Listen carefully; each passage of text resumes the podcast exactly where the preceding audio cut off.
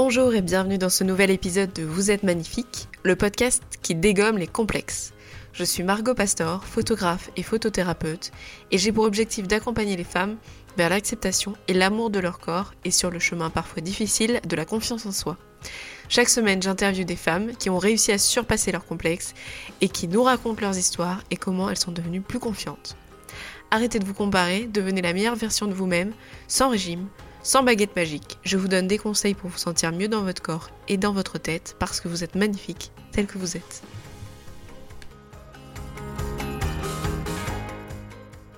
Bonjour et bienvenue dans ce nouvel épisode de Vous êtes magnifique. Aujourd'hui, euh, je reçois Claire. Je, reçois par, euh, par ordinateur interposé. On n'est pas à côté cette fois. Euh, et on, va parler de, de, bah, de polyamour. Donc, est-ce que tu peux te présenter, présenter ce que tu fais dans la vie? Et puis, voilà. Déjà, ce sera un bon début. Alors, bonjour déjà. Euh, je m'appelle Claire, j'ai 47 ans, je suis euh, maman de deux fils euh, et je vis avec Kevin depuis 11 ans. Qu'est-ce que je fais dans la vie? En ce moment, je, collabore avec Orgasme et moi pour l'organisation des meet-up et je rénove des meubles. Voilà, je suis une saltimbanque du travail en règle générale. Alors, euh, les meet-up, euh, bah, on a parlé des MMM la dernière fois et des meet-up. Donc, euh, je rappelle pour ceux qui n'ont pas écouté le président, les précédents épisodes, le président n'en parle jamais. Hein, Macron ne parle jamais de ça, c'est bien dommage. Ah oui. c'est dommage, ouais. Donc, on parle des MMM. Donc, c'est une communauté qui a été impulsée par, par le compte Instagram de Charline Orgasme et moi. Euh, qui parle de sexualité inclusive et euh, qui est une super euh, communauté. Et depuis quelques, enfin depuis cet été à peu près, après le Covid, etc., on a eu envie de se rencontrer et c'est comme ça que les meet-up sont apparus. Et donc il faut, des gens pour les coordonner, pour les organiser et ils font du sacré bon boulot d'ailleurs. Merci. On essaye. à, à, Yale. Et voilà, donc euh, ça déjà, euh, si vous êtes intéressé, n'hésitez pas à aller voir, euh, aller voir le, compte Instagram, ça vaut le coup, hein, vraiment. Et voilà, donc ok, saltimbanque du travail, je comprends, j'ai fait ça aussi. donc aujourd'hui, on va parler de, de polyamour, parce qu'on fait un petit peu, c'est les hors-séries sur le couple. Est-ce que tu peux nous dire un petit peu comment tu enfin, comment c'était avant pour toi dans les relations et comment tu en es arrivé à, envisager le polyamour? Je pense que en réalité, j'ai toujours été polia. Euh, j'ai tout, enfin, j'ai un grand cœur. Euh, je trouve que euh, se, se, limiter dans ses émotions, dans les personnes qu'on aime et qu'on voit, c'est comme si on me demandait de, de n'avoir qu'un ou une amie c'est c'est pas c'est pas logique pour moi. Euh, après, j'ai eu aussi une période maritale qui était euh, très euh, dans la dite euh, normalité, euh, où j'ai été pendant 11 ans avec mon ex-mari et j'ai, où on était monogame et exclusif. C'est aussi une période où j'étais très tournée vers le maternage proximal et donc mais mon énergie était vraiment absorbée par tout ce que je vivais avec mes enfants qui était vraiment très fort et très chouette, puisque euh, euh, j'ai allaité longtemps, j'ai cododoté, j'ai accouché à la maison. Euh, j'étais voilà dans une dans mon énergie n'était n'était pas disponible de toute façon pour autre chose que materner mes enfants. Puis quand quand on s'est séparé avec mon ex-mari, il m'a dit euh, en fait, euh, toi, quand je t'ai rencontré, euh, tu étais un cheval sauvage, tu t'es mis à l'écurie pendant un temps, mais maintenant, tu as besoin de retourner courir dans la nature. Et c'est peut-être un peu ça. C'était une parenthèse de monogamie, d'exclusivité. Et quand j'ai rencontré Kevin, je lui ai dit tout de suite que je ne voulais pas qu'on soit exclusif. Donc ça fait 11 ans à présent. Euh, à l'époque, euh, lui et surtout ses potes se sont dit ah mais c'est trop bien parce qu'il avait 23 ans, on est plus, on a une différence de 12 ans. Euh, ça c'est trop bien. C'est que tu ça veut dire que tu peux coucher avec qui tu veux. ta meuf, elle te dira rien. Et puis au bout d'un moment, les gens se rendent compte qu'en fait, la non-exclusivité, c'est pour les deux. Mmh. et voilà. C'est la même chose, quoi. Il y a beaucoup de gens qui sont non exclusifs, mais qui veulent pas que la personne avec qui ils sont en couple socle soit, soit non exclusif. C'est une non exclusivité euh, complètement euh, euh, unilatérale, ce qui est mmh. pas, ce qui est pas logique. Pendant longtemps, on a fonctionné en non exclusivité sans se raconter ce qu'on vivait. c'était le euh, don't tell, don't say, C'est mhm. euh, don't ask, don't tell. Euh, le, on savait qu'on avait le droit de fréquenter d'autres personnes, mais euh, euh l'autre n'avait pas envie euh, de savoir si c'était le cas. Mais on cherchait jamais à enquêter sur qui l'autre voyait, qui c'était, on respectait beaucoup l'espace de chacun. Mhm. Euh, genre fouiller dans les affaires de l'autre, c'est juste euh, pas envisageable pour euh, aucun de nous deux, parce qu'on considère que de toute façon l'autre nous appartient pas. Et puis depuis un moment maintenant, on est dans la transparence au niveau de qui on fréquente, et c'est beaucoup plus confortable pour moi. pour lui, je pense aussi, j'espère en tout cas, même si ça peut trigger des insécurités de temps en temps.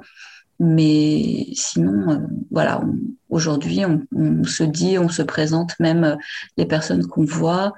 Euh, et, je trouve ça super parce qu'on peut aussi être beaucoup plus attentif à l'autre, déjà partager les jolies choses qu'on vit à côté et aussi être, être présent pour euh, pouvoir dire attention là est-ce que tu es sûr que ta relation elle est très safe? Est-ce que l'autre euh, euh, est vraiment respectueux ou respectueuse envers toi? Voilà c'est aussi une façon de se protéger l'un l'autre. Et moi je trouve ça beaucoup mieux.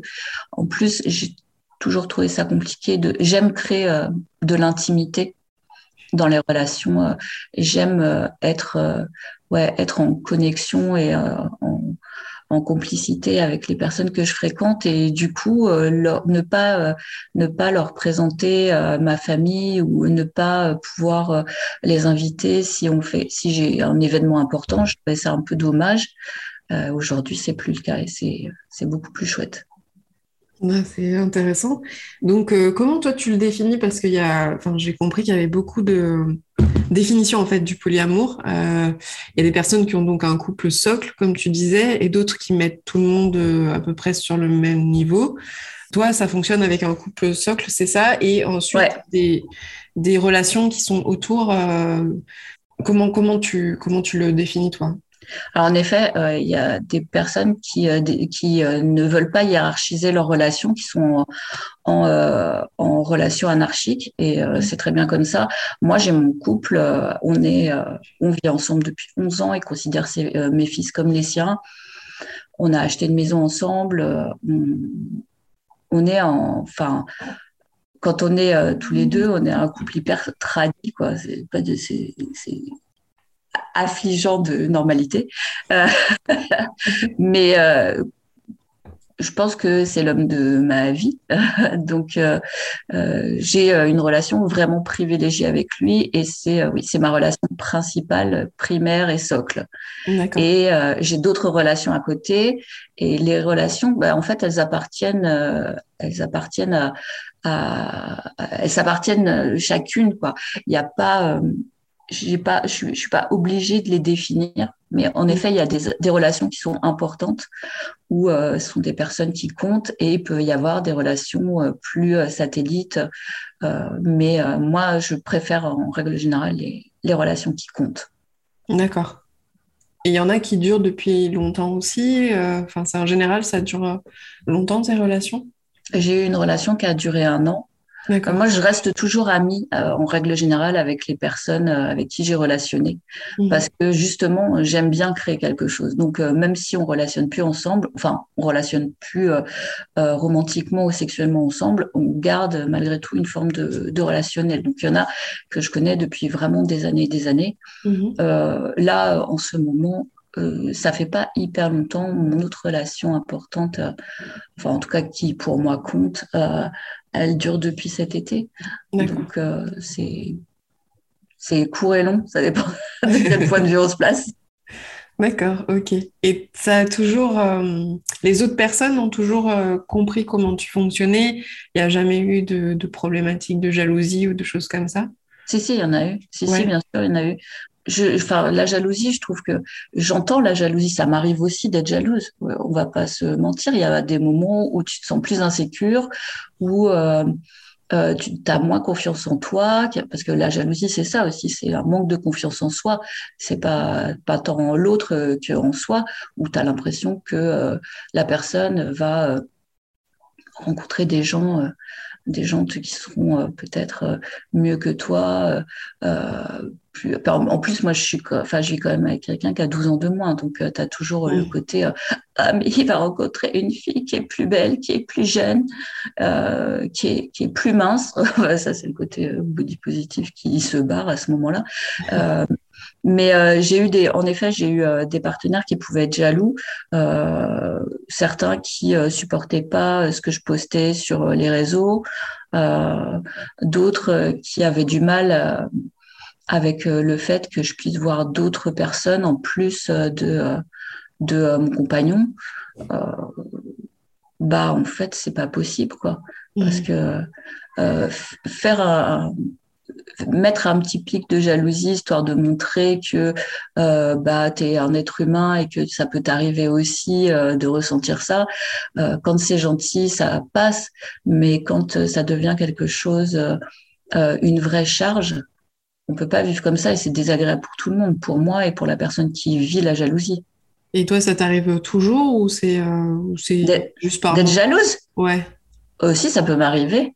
Ça peut m'arriver, mais euh, c'est normalement quelque chose qui dure pas trop. Sinon, c'est que j'ai quelque chose de moi à régler, quoi. Mm. Euh, je, préfère en parler avec mm. beaucoup de honte parce que j'aime pas ressentir ça et que ça me fait pas me sentir euh, bien, quoi. Puis je me sens un peu bête, euh, mais mais sinon, j'évite le plus possible. J'essaye de travailler beaucoup ma compersion. Mmh. Ou alors, c'est que j'ai pas vu la personne depuis vraiment longtemps et que j'ai l'impression que la personne n'a pas envie de prendre du temps pour moi. Mmh. Et à partir de là, c'est qu'il faut qu'on en parle pour voir si, si on est aligné sur nos envies. D'accord. Et comment tu gères un peu, euh, je sais que c'est bête comme question, mais tout ce qui est bah, emploi du temps et tout ça entre tes enfants, euh, la personne avec qui tu es et puis les personnes que tu vois à côté. Est-ce que c'est toujours euh, fluide ou est-ce que des fois ça, genre ça te prend la tête ou c'est toujours ça euh, non, c'est pas toujours fluide. Alors déjà, on a un emploi du temps partagé avec mon compagnon toujours. Mmh. donc aux notes, tous les trucs qu'on a à faire, on essaye de voir au fur et à mesure comment s'articulent les semaines. Moi, j'ai mes enfants euh, une semaine sur deux, puisqu'on mhm. est en garde partagée avec leur père. J'essaye toujours les semaines où je les ai de privilégier ma famille. Mais en règle générale, de toute façon, j'essaye toujours de garder un maximum de temps pour être euh, à la maison avec euh, mon compagnon parce qu'il passe en premier. Et pour mes autres relations, c'est aussi par rapport à leur emploi du temps, on essaye de euh, se dégager euh, du temps un peu régulièrement. Là, par exemple, ça fait un moment que j'ai pas passé du temps seul avec notre relation. Bah, mm. ça viendra ça viendra. C'est pas, c'est pas, on travaille le manque.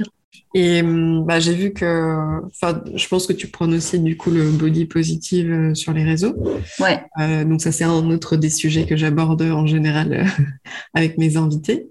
Est-ce que toi, euh, comment dire, est-ce que c'est c'est quelque chose qui est lié les deux ou est-ce que d'abord en fait tu as appris à t'aimer toi et ensuite, enfin, ou c'est venu en même temps ah c'est plutôt l'inverse. Euh, euh, m'aimer moi, ça a été plus long que d'aimer les autres. ça vient souvent comme ça d'ailleurs. Bien sûr, c'est hyper compliqué. En plus, on manque beaucoup d'indulgence envers soi-même. Donc, euh, je pense, j'ai coutume de dire qu'on est souvent notre pire ennemi.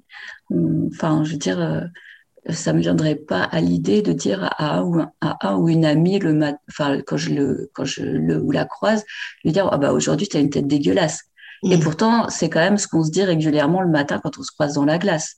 Vrai. Donc, euh, euh, non, non, le, le, l'amour de soi, euh, ça a été un long chemin quand même. Euh. Un long, long chemin pour faire la paix avec plein de parties de son corps, euh, euh pour faire la paix aussi avec son image. Avec moi, je suis grosse quand même, donc du coup, et il euh, n'y avait pas, euh, quand j'étais ado, il n'y avait pas tous les réseaux sociaux, puisque je suis aussi une personne âgée. Euh, et du coup, la représentation des corps différents, on n'en avait pas. Dans les médias, c'était euh, que euh, des personnes filiformes, des personnes, et puis avec une peau toute lisse, tout. c'était. Et ouais, on avait quelque chose de très normé. Mmh. Donc euh, c'était pas et, en plus de très normé, en plus c'était très dur de s'habiller euh, parce que euh, on n'avait pas internet pour euh, pour commander euh, des tailles au-dessus du 42 dans d'autres pays ou des shops qui étaient un peu plus inclusifs au niveau des tailles que ce qu'on a aujourd'hui. Du coup, j'étais au régime tout le temps, c'était génial. Oui, bah, ça c'est le, le, cas de beaucoup de personnes que j'interviewe, la question des régimes, etc.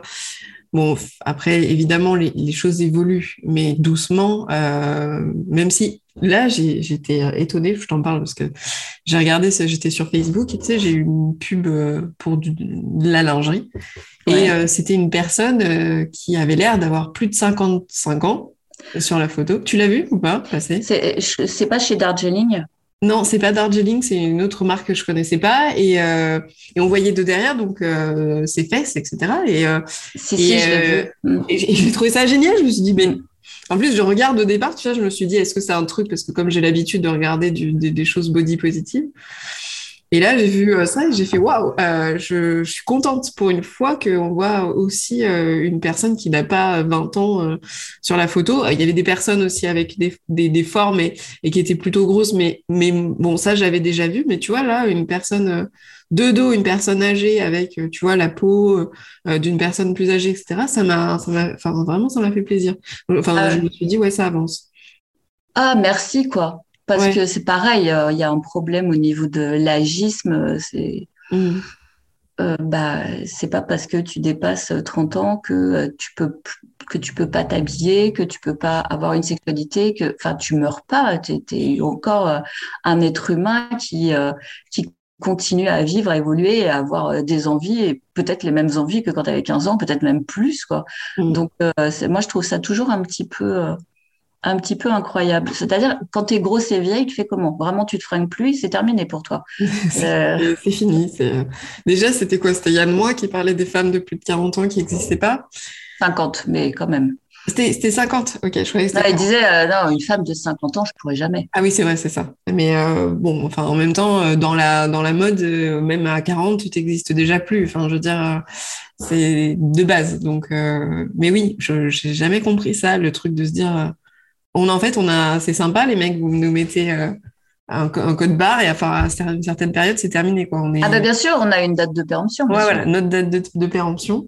Mais moi, je trouve que c'est, c'est super bien aussi ce que tu fais euh, sur les réseaux, de montrer, euh, de, enfin, de montrer, finalement, de te montrer, mais comme tu es, tel que tu es, en fait. Finalement, il n'y a pas de... Bah, euh, ouais, ça, le... venu comment, toi? Au fur et à mesure où j'ai appris à, à m'aimer et à me dire que j'avais pas forcément besoin de rentrer dans les cases, parce qu'en plus, bah, euh, euh, même en tapant fort, euh, je rentrais pas. Donc, euh, et à un moment aussi, j'en ai eu marre d'être au régime, sans arrêt. Parce que ça veut dire tu bois pas d'alcool, tu manges, alors tu manges de la salade. Moi, j'adore ça, donc ça me dérange pas en soi. Mais euh, toujours contrôler ce que tu manges et tout. Euh. En plus, moi, j'ai vraiment un cerveau d'obèse, c'est-à-dire tu me donnes, enfin, dans un régime, tu peux pas juste me dire, faut faire attention à ci, faut faire attention à ça. Euh, il faut que j'ai le droit à rien, parce que sinon, tu me, tu m'ouvres une petite porte, je passe. Ah oui. Donc, euh, j'ai passé mon temps à ça, à faire des régimes hyperprotéinés, tout ce que tu veux. J'ai dû perdre deux fois mon poids dans toute ma vie et puis le reprendre tranquillement. Et à un moment, j'ai juste décidé d'arrêter d'être au régime et de me dire, bah écoute, tu vas juste, tu vas commencer à vivre. Et puis, si les autres sont pas contents, finalement, euh, est-ce que ça va changer grand chose Est-ce que si tu es grosse, euh, la Terre va arrêter de tourner? Je crois pas. Donc, mm. moi, j'accepte les autres comme ils sont. Est-ce que je pourrais pas commencer à par m'accepter moi-même? Enfin accepter je veux dire c'est pas y a, on n'a pas besoin d'accepter parce que juste on est quoi mm. on existe et on est là c'est comme quand les personnes me disent oh, comment tu fais pour t'assumer? Mais j'assume rien j'ai rien fait de mal je peux assumer quand je fais une connerie mais assumer d'être moi c'est pas juste enfin, tu... et euh, et j'ai fait partie euh, euh, au départ euh, d'un mouvement qui s'appelait euh, oh, eh, je perds, c'est le TDAH, je perds tout. Euh, euh, d'un mouvement de body positive de, de blogueuses rondes qui chaque mois le French Curve, le défi French Curve qu'on avait tous les mois où on avait un thème de look à faire et qu'on devait publier chaque mois sur les réseaux. C'était euh, pour les blogueuses au-dessus du 42 pour montrer que on pouvait faire plus que 42 et euh, malgré tout pouvoir euh, avoir tous les styles possibles. Donc là, j'ai pu aussi rencontrer beaucoup de personnes qui avaient des physiques dits différents. Mmh et ça, j'ai trouvé ça vraiment chouette. Euh, et c'est comme ça que j'ai commencé à publier ma façon de m'habiller. Et on a alors en arrêtant d'être d'être au régime, à un moment, mon poids s'est stabilisé. Après, c'est comme tout le monde, si je fais n'importe quoi, il peut varier. Mais dans l'absolu, il s'est relativement stabilisé quand j'ai arrêté de me battre contre moi-même.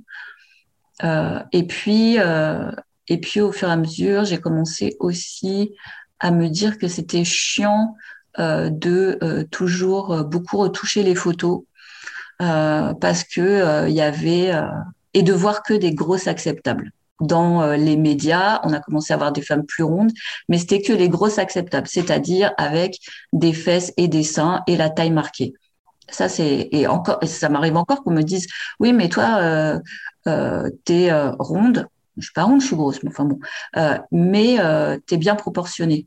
Ça veut dire que si j'ai pas la taille marquée, si je j'ai un tronc qui est plus volumineux et des jambes plus fines ou bah, euh, ronde, euh, je veux dire la forme ronde et pas de sein, pas de fesses, je suis pas acceptable. Bah, je suis désolée, c'est pas c'est pas logique. Donc euh, j'ai commencé à ne plus du tout travailler sur le, la peau, etc. Parce que bah c'est pareil. la cellulite, c'est un truc qui existe. Et en plus, t'as pas besoin d'être grosse pour avoir de la cellulite. C'est c'est pour tout le monde. Donc montrer que bah ouais, ça existe, euh, les bourrelets, ça existe, et que euh, euh, au fur et à mesure, il faut savoir faire la paix avec tout ce qui, en vérité, est hyper normal, quoi. tout le monde n'a pas les seins qui se portent ici, enfin, ils sont pas flottants, quoi, tu vois. Surtout quand tu as fait beaucoup de régimes en plus et que mm. tu n'as pas une bonne qualité de peau, bah, la peau elle morfle. Mm. et c'est comme ça pour, pour tout le monde. Et à un moment, il faut aussi euh, pouvoir vulgariser et euh, montrer que euh, d'autres choses existent que ce que nous donnent les médias mainstream. Enfin, j'ai trouvé ça important. Et puis, et puis j'avais fait la paix avec mes fesses que je détestais quand j'étais jeune parce que bah, parce qu'elles sont trop grosses. On m'a beaucoup fait de réflexions sur mes fesses et pas, enfin, les gens, les vêtements de fringues, les, les boutiques de fringues, pardon, les chaises. Mmh les chaises avec accoudoir quand tu as un gros cul, mais tu ne peux pas t'asseoir ou alors tu ne peux plus te lever. Tu te dis, je vais, j'ai réussi à me glisser dedans, c'est moulé, je suis moulée dans la chaise, je vais me lever, je vais ressembler à une tortue. Je vais me lever, la chaise va rester coincée, je vais partir avec, c'est terrifiant. Mais genre même chez le médecin, combien de fois je me suis assise chez le médecin, tu vas vous vous êtes un peu grossophobe, vous aimez pas les grosses personnes chez vous, hein. on peut pas s'asseoir sinon. Euh, comment ça se passe? Juste deux centimètres de plus que mon cul, euh, la personne reste debout. Mm. C'est des choses auxquelles on pense pas. Et euh, malgré tout, bah, du coup, j'ai décidé que mon gros cul, finalement, bah, c'était bien pratique pour pas mettre un coussin sous ses fesses parce que c'était déjà préintégré. c'est confortable. Exactement, c'est hyper confortable. Donc, euh, euh, mes fesses que je détestais, c'est devenu, je pense, une des parties de mon corps que je préfère maintenant. D'ailleurs, euh, je fais que de le montrer et parce que j'estime que il a été caché trop longtemps, le pauvre. Il faut qu'il puisse vivre aujourd'hui. Et qu'il voit la lumière. Mais tu vois, mon fils aîné qui est autiste, Asperger. Chez nous, on est tous un peu enfin, on est tous neuroatypiques, donc ça fait aussi des gens qui sont pas forcément dans la norme. Mais quand il était un peu plus jeune, il me disait, maman, t'es, maman, t'es grosse, avec toute la délicatesse. Maman, t'es quand même grosse. Hein. Ça, c'est pas, c'est pas méchant, c'est juste pas de filtre de l'autisme. Mm. Et je lui disais, ouais, c'est vrai, mais tu préfères euh, te poser sur qui? Sur papa qui est tout mince ou sur maman Dire, bah, sur toi. Eh oui, le confort gagne. Et du coup, maintenant, euh, par rapport à, enfin, à tes relations, euh, ça, enfin, tu te sens mieux par rapport à ça? Enfin, je, je veux dire, parce que quand on, quand on se sent pas bien dans sa peau, c'est aussi difficile d'aller vers les autres et de, de, draguer ou de séduire ou, ou alors on le fait pas pour les bonnes raisons. Est-ce que toi, tu as déjà ressenti ça ou est-ce que maintenant... Alors déjà, euh, je pense que à partir du moment où toi, tu te sens bien, mmh. t'envoies un truc euh, hyper euh, positif et des bonnes énergies autour de toi. Et du moment que toi, t'es pas bourré de complexes à essayer de te cacher, bah les gens ils voient pas tellement euh, le problème qu'il peut y avoir. Mm. Euh, plus euh, tu te détestes, plus ça se ressent et plus les gens vont appuyer là où ça fait mal, où tu as l'impression que, bah, que justement c'est des trucs qui sont pas beaux et tout. du coup, alors après c'est comme tout, hein, tu as des périodes où vraiment t'es pas pas très pote avec toi-même. Et euh, dans ces cas-là, euh, bah, tu as l'impression aussi euh, d'être tellement vilain ou vilaine que tu peux plaire à personne, alors que la personne à qui tu dois plaire, c'est déjà toi. mais en règle générale, bah, j'ai jamais eu trop de soucis. C'est assez rare qu'on m'ait renvoyé, qu'on m'ait renvoyé le fait que bah, j'étais pas intéressante parce que j'étais grosse. C'est assez rare. Et, et dans l'intimité, euh, je suis assez débridée. Je pense que c'est euh, la sexualité, c'est le moment où vraiment tu peux lâcher prise et puis euh, laisser tomber tous les masques.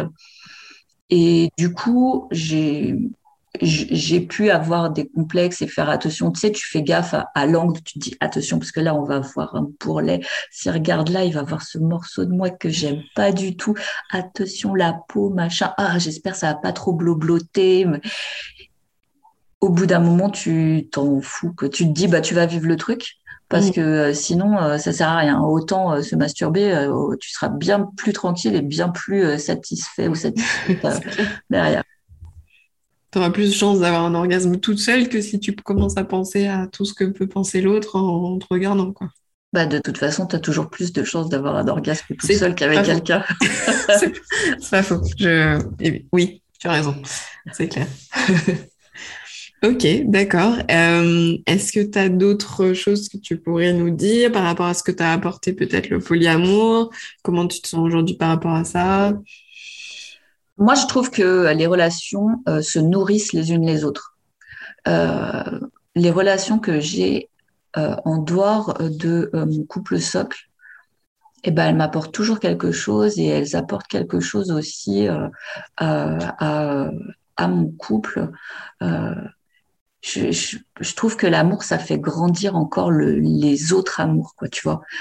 c'est comme si plus tu avais d'amour, plus plus ça, plus ça te nourrissait de quelque chose de tellement beau, de tellement doux, que tu te sens bien et que tu te sens bien dans tous les aspects de ta vie. Et moi, je trouve ça vraiment super. Et euh, je trouve ça vraiment super de pouvoir partager ça avec euh, tous mes amoureux ou amoureuses parce que, euh, bah, parce que c'est des, tant que faire se peut, je choisis des personnes merveilleuses justement. Mmh. Et du coup, j'aime bien que les personnes merveilleuses se rencontrent parce que bah, ça fait euh, encore plus euh, de belles choses. Moi, je, j'entends euh, que, que pour des personnes, ce soit inenvisageable, mais je comprends pas comment tu. Beaucoup de gens me disent. Alors déjà, beaucoup de gens pensent que le polyamour, ça n'est, c'est avoir plusieurs relations amoureuses, alors que c'est pas le cas t'es pas obligé d'être amoureux ou amoureuse de toutes les personnes que tu euh, que tu fréquentes. Différents, ça peut être juste des relations romantiques. Euh, on tombe pas amoureux ou amoureuse tous les euh, quatre matins. Mais euh, c'est une autre forme d'amour, tu vois. Mais euh, toutes ces personnes qui me disent, moi, je peux pas être amoureux ou amoureuse de plusieurs personnes, je comprends pas. Quand j'ai eu un fils, je me suis dit, oh là là, quand le deuxième va arriver, j'arriverai jamais à l'aimer autant. C'est impossible que le, en plus, c'est impossible que le cœur supporte euh, plus de, encore une autre dose d'amour. Et puis, euh, ton enfant arrive et juste, tu, c'est une évidence, quoi. Donc, tu vois bien que l'amour, c'est pas, t'as pas une dose prédéfinie à la base qui euh, va être segmentée si tu aimes plusieurs personnes. Si j'aime quelqu'un d'autre que mon compagnon, je lui retire rien comme dose d'amour. Ça m'en rajoute juste plus euh, en dehors. C'est ça que je trouve euh, que je trouve incroyable. Et puis ça fait découvrir des personnes. Enfin, je me rends compte qu'en ce moment j'ai beaucoup de chance. Hein. J'ai que des personnes vraiment incroyables autour de moi. Je ne sais pas ce que j'ai fait. Mon karma il doit être hyper chargé en ce moment, mais tellement beau. je, tant mieux. je continue. Enfin, je je croise les doigts pour que ça continue.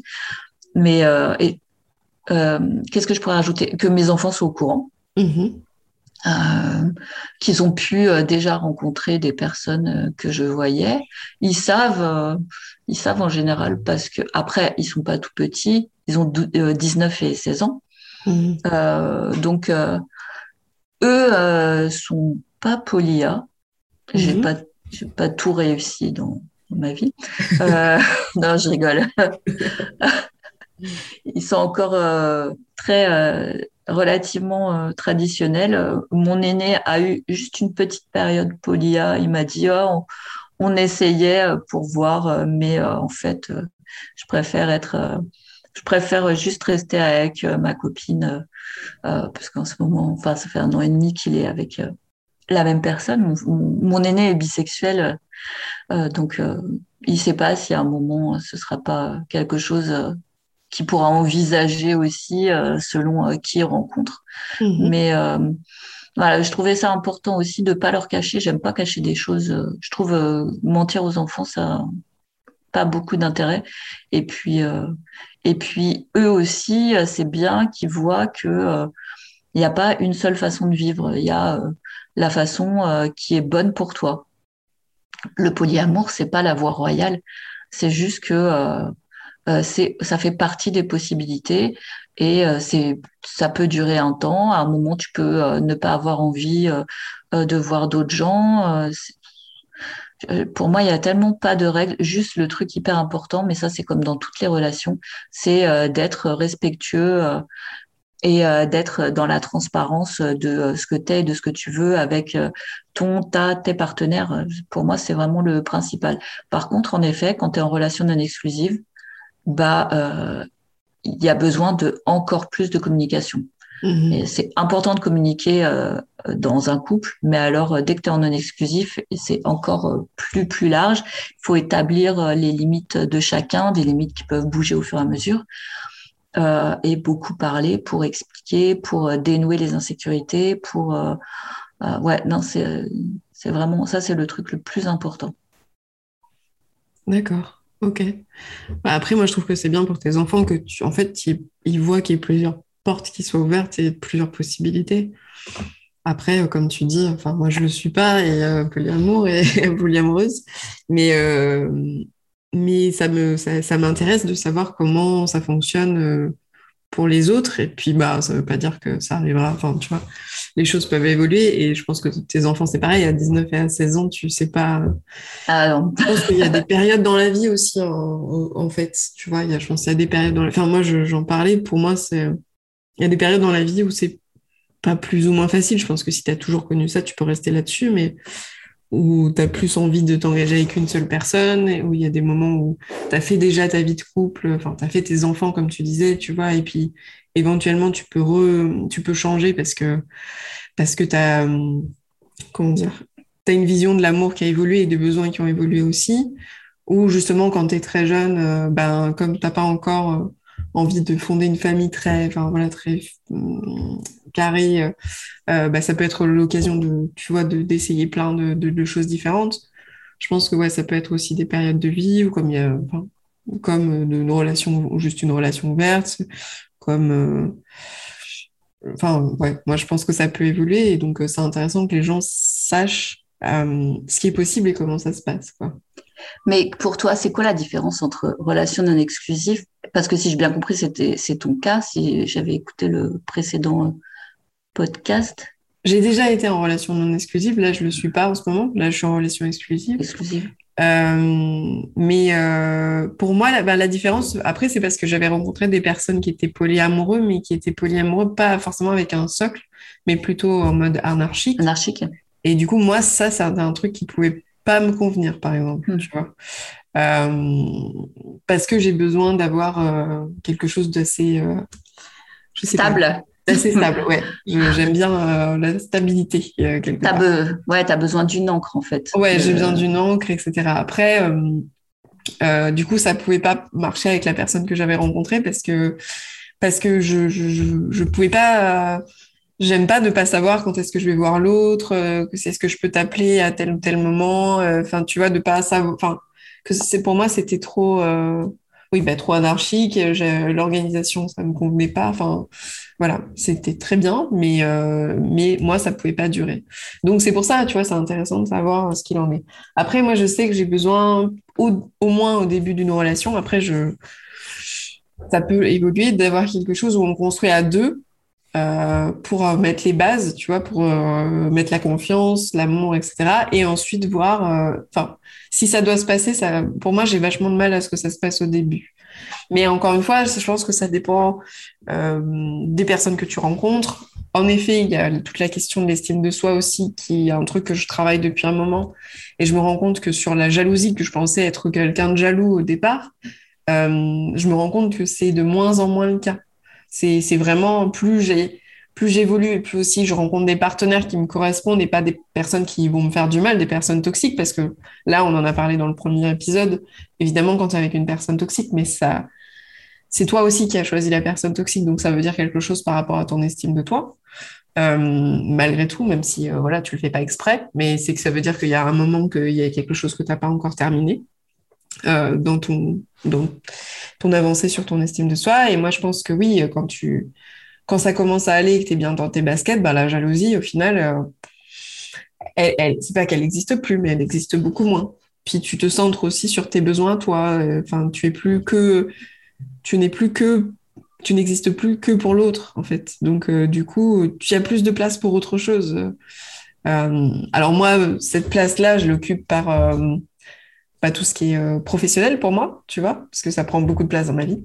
Mais je pense que c'est n'est pas quelque chose qui est complètement inenvisageable pour moi. Euh, pour moi. Mais là, je sais que la, la, personne actuellement avec qui je suis, il n'en est pas là et c'est c'est pas grave parce que pour l'instant, ça me convient très bien comme ça et euh, et ça ça me va. J'ai pas un besoin fondamental de d'aller, de, de faire ça. C'est juste c'est des chose qui m'interroge. Voilà, et euh, pourquoi pas. J'ai deux choses euh, auxquelles ça m'a fait penser.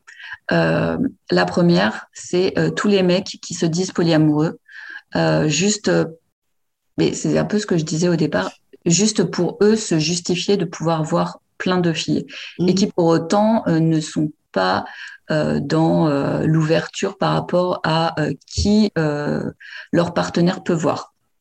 Il faut toujours faire très attention à ça. Côté toujours patriarcal, il euh, faut être regardant sur euh, les personnes, euh, vérifier que les personnes sont vraiment dans l'ouverture et le polia. Et la deuxième chose, c'est sur justement ce qu'on appelle la NRE, la New Relationship Energy. C'est justement ce moment au début d'une relation où tu es complètement à fond à fond mm. sur la personne, à fond sur euh, sur euh, ce que tu ressens. Euh, tu as l'impression, enfin, c'est des trucs d'éternité, quoi. Tu vois, tu ressens des choses hyper fortes et et du coup, quand alors, faut faire attention à ce que tu fais subir à éventuellement la personne avec qui tu vis quand tu vis une, NRE avec quelqu'un mm. d'autre, parce que ça peut être un petit peu lourd quand même. Là, ça peut trigger des choses. et d'un autre côté, cette NRE dans euh, les, couples dits euh, exclusifs ou monogames, on va pas se mentir, quand on me dit euh, oui mais t'as pas peur en étant non exclusif que ton mec il rencontre quelqu'un et qui se barre? Alors de une, euh, c'est vrai que ça n'arrive jamais dans les couples exclusifs, hein, c'est bien connu. bien sûr. Se séparent jamais parce que euh, quelqu'un rencontre quelqu'un d'autre. Euh, et, et souvent, justement, c'est avec cette NRE où tu as l'impression que bah, l'autre, c'est tout pour toi et finalement, il n'existe plus que cette personne. genre, pendant les deux, trois premiers mois, il faut faire super gaffe. Tu ne quittes pas quelqu'un parce que tu es en pleine NRE, parce qu'après, ça redescend. Mais surtout, en relation non exclusive, quand on me dit t'as pas peur qu'il euh, rencontre quelqu'un d'autre et qu'il tombe amoureux quoi et alors? Mm.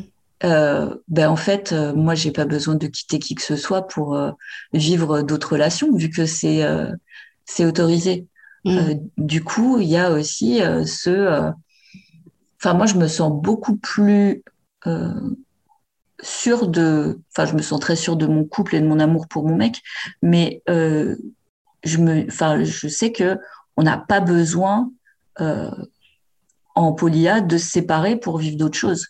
Mmh. Et euh, ça, euh, c'est quand même vachement, vachement sympa parce que parce que me dire que toute ma vie je vais rester qu'avec une seule et même personne, que je vais pouvoir aimer personne d'autre, que je vais pouvoir coucher avec personne d'autre, euh, c'est un peu comme si tu me disais, tu iras au resto que avec la même personne, t'as pas le droit de, de rire avec qui que ce soit d'autre. Et waouh, c'est un petit peu de... aussi euh, merveilleuse que soit la personne. Déjà, euh, moi, à partir du moment où tu me dis t'as pas le droit, ça va me casser les pieds. Mm. genre, pendant qu'on était confinés, c'est pas que j'avais envie de sortir, c'est juste que je savais que j'avais pas le droit. C'était ça qui m'embêtait plus. Tu vois, même si je préférais rester chez moi de toute façon, rien que le fait qu'on me dise non, tu peux pas, euh, tout de suite, ça, ça fait sauter mon cerveau et j'ai qu'une envie, c'est de faire ce qu'on m'a demandé de pas faire, qu'on m'a dit que j'avais pas le droit de faire. Du coup, je n'ai pas ce problème-là. Je, enfin, je sais pas. Je, moi, je trouve, euh, c'est vraiment la chose qui, qui nous convient bien. Et même si j'entends que euh, que ce soit pas le cas de tout le monde, ça me paraît absolument. Pour moi, c'est c'est juste en dehors de, des limites de mon cerveau de se dire que pendant 20, 30, 40 ans, tu pourras avoir zéro relation avec personne d'autre. Hmm. Je, trouve ça, je trouve ça dingue. Euh, je respecte, mais je trouve ça dingue. Hmm. Non, je, respecte. Hein. non, mais après, tu vois, c'est comme, euh, voilà, je pense de chaque côté, il y a des choses que forcément on a du mal à, à comprendre. Ou, euh, moi, moi c'est des choses qui, qui viennent, enfin, comment dire, je, bah, oui, par rapport à la différence entre relation ouverte, euh, on parlait tout à l'heure, et polyamour. Euh, mais bon, tu as dit au début, on n'est pas obligé d'être amoureux de toutes les personnes avec qui on, Tout à fait.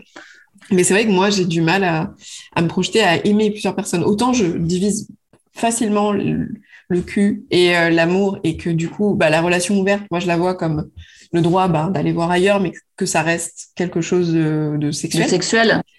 Euh, j'ai du mal encore à, à imaginer, euh, enfin, euh, avoir plusieurs relations amoureuses. Euh, ça, ouais, c'est ou, ou, que l'autre l'est euh, aussi, évidemment, puisque comme on a dit, hein, c'est pas que dans un sens, évidemment, sinon ça serait trop facile. donc ça, ça pour l'instant, c'est partager le sexe, pourquoi pas. Partager l'amour, j'ai encore du mal, tu vois. C'est ça, c'est. Mais bon, ça, c'est ma façon encore de, voir. Je, sais que c'est sûrement très intéressant, mais j'arrive pas à le, concevoir. Ouais, mais tu vois, alors, euh, en français, on dit polyamour, mais en anglais, on dit polyamorie. C'est-à-dire que euh, c'est le fait d'être euh, euh en relation, d'avoir plusieurs relations amoureuses, romantiques ou sexuelles, de façon suivie et transparente. Mmh. Euh, du coup, c'est pas forcément à partir du moment où tu as une relation qui est suivie avec quelqu'un, tu peux tu peux considérer être être polia en vérité. Mm.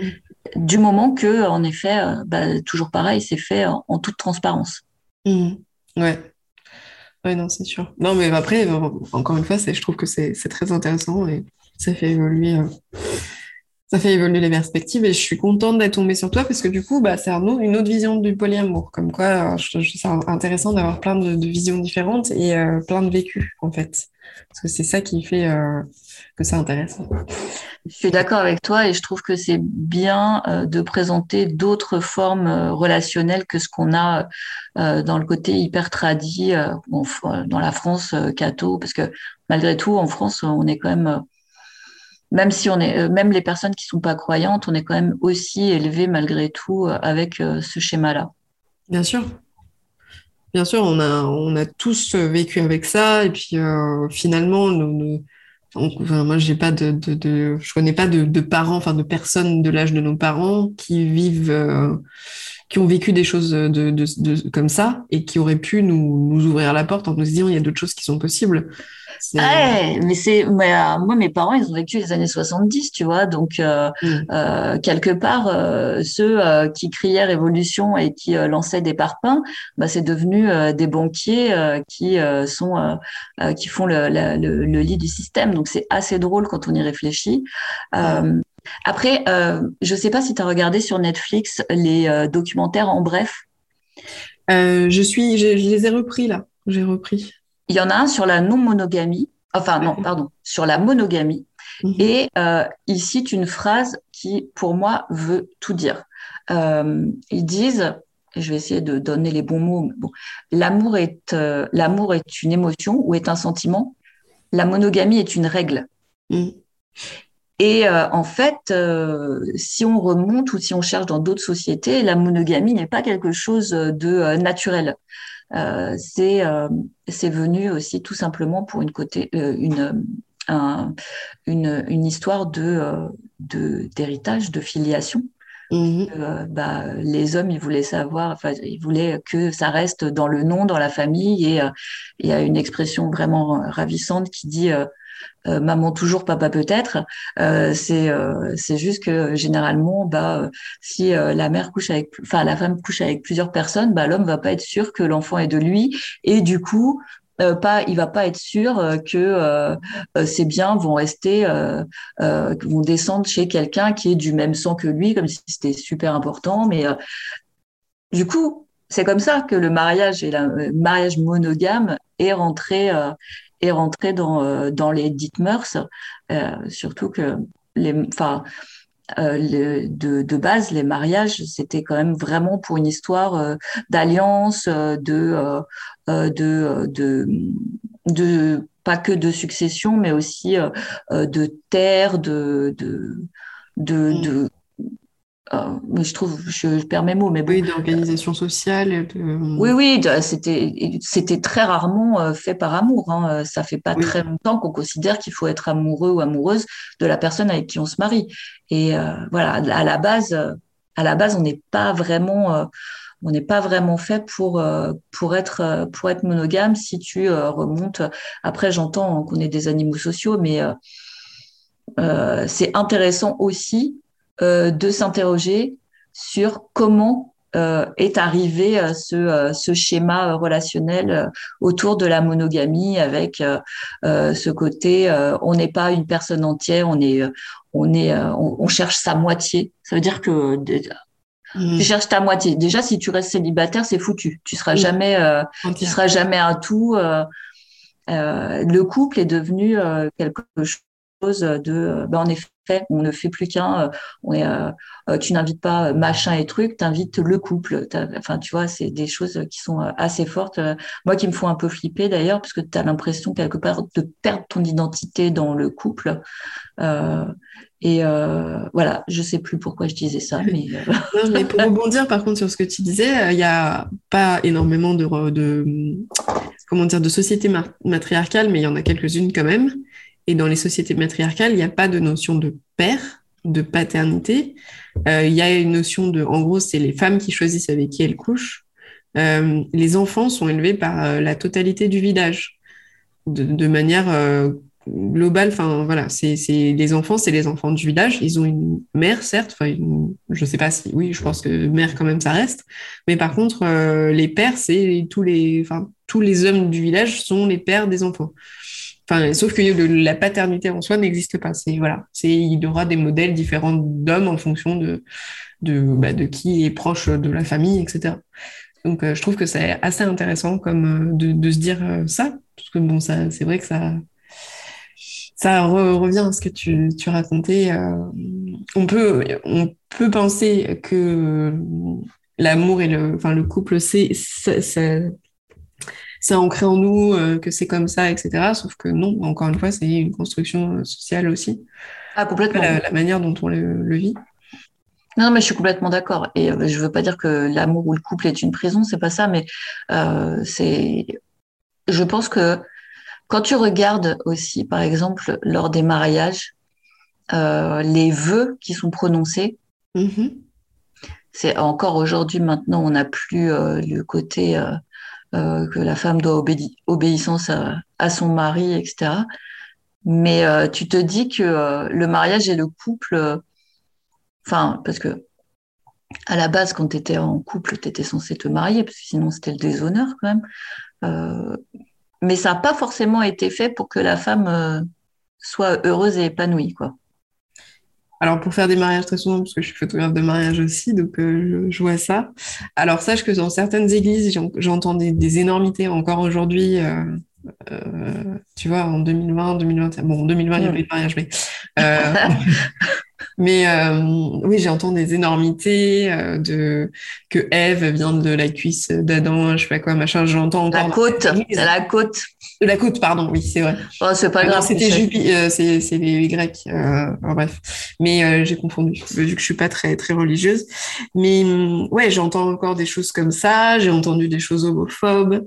J'ai entendu des trucs sur les femmes. Euh, bon, alors, je vais, je vais pas mentir, hein, c'est surtout dans les églises que j'entends ça. C'est pas dans les vœux qui prononcent en, en, mairie. Quand même. Ouais, heureusement. Ça serait bizarre, mais, euh, mais oui, je l'entends encore aujourd'hui. Merci beaucoup pour cette discussion, Claire. je t'en prie, merci à toi. C'était très intéressant et j'espère que ça a ouvert bah, peut-être euh, des questions, des, des, je sais pas. N'hésitez pas sur Instagram à nous contacter si vous avez des questions peut-être sauf si tu le souhaites pas, mais en tout cas, moi, je peux y répondre sur mon Instagram. Euh, et puis, ben, je vais continuer les hors-séries avec euh, d'autres formes de, couple. Donc, euh, voilà, j'espère que, que ça sera intéressant aussi. mais là, c'est vraiment passionnant. Désolée pour cette forme de podcast un peu. Je te souhaite une bonne journée. À très vite. Merci. Bonne journée à toi aussi.